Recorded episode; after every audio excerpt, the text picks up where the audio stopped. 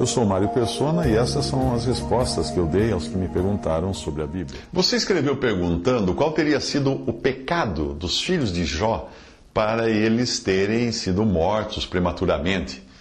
E como Jó poderia ter sido consolado no final? Você conta que há três anos o Senhor levou o seu filho prematuramente, vítima de uma cruel enfermidade, e que você não consegue ser feliz sem ele e nem sabe onde encontrar consolo para seguir em frente.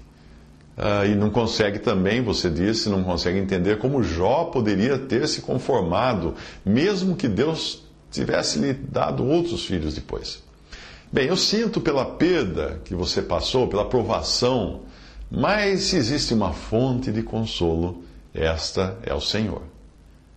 E você não encontrará consolo em nada mais, nem num parente, num amigo, num filho, em nada mais. É só no Senhor que você encontrará o consolo. Agora, sobre a sua pergunta, uma pessoa não precisa cometer pecado para morrer. Todos estão sujeitos à morte. Agora, prematuramente, pode não ser por, por pecado. Os filhos de Jó não necessariamente pecaram para merecer a morte. E Jó saiu consolado no final porque ficou com o dobro de filhos que ele tinha no começo. Eu vou explicar para você. Existem três razões para um salvo por Cristo perder a vida prematuramente. Primeira, estar andando em pecado e não servir mais como testemunho de Deus na terra. Mesmo assim, Deus permite que ele morra, mas para que o Espírito seja salvo no dia do Senhor Jesus. primeira Coríntios cinco, cinco. E também diz que se a obra de alguém se queimar, se queimar, sofrerá detrimento, mas o tal será salvo todavia como que pelo fogo.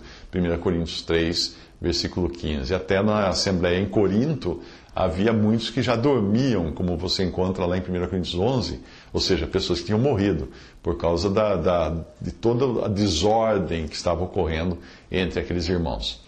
A segunda, a segunda razão de alguém morrer prematuramente, um cristão, não é? Estamos falando de cristão aqui, é porque a sua carreira aqui terminou e Deus deu por encerrado o seu trabalho, chamando-o para uma merecida aposentadoria no céu.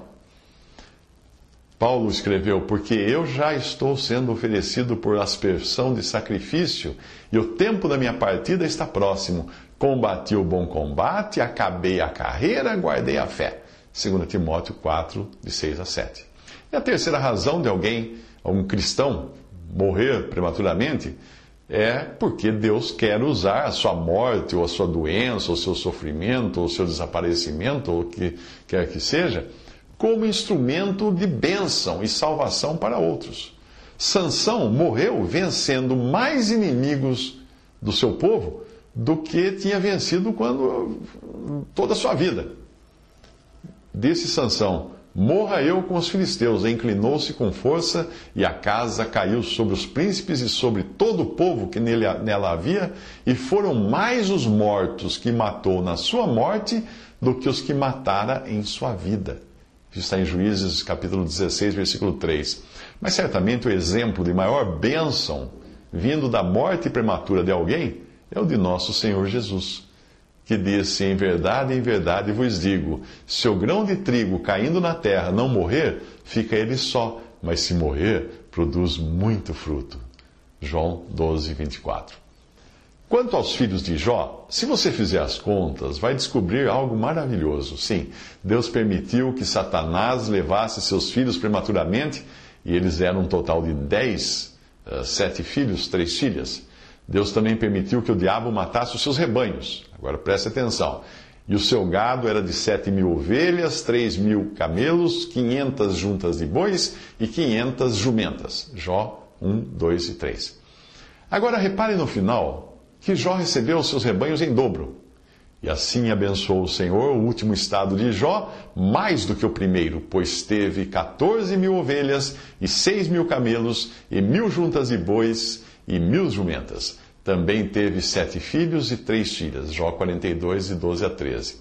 Você reparou que no final ele ficou com catorze mil ovelhas, tinha perdido sete, ficou com seis mil camelos, tinha perdido três mil, mil juntas de bois, tinha perdido quinhentas, e mil, junta, mil, mil jumentas, que ele tinha perdido quinhentas também.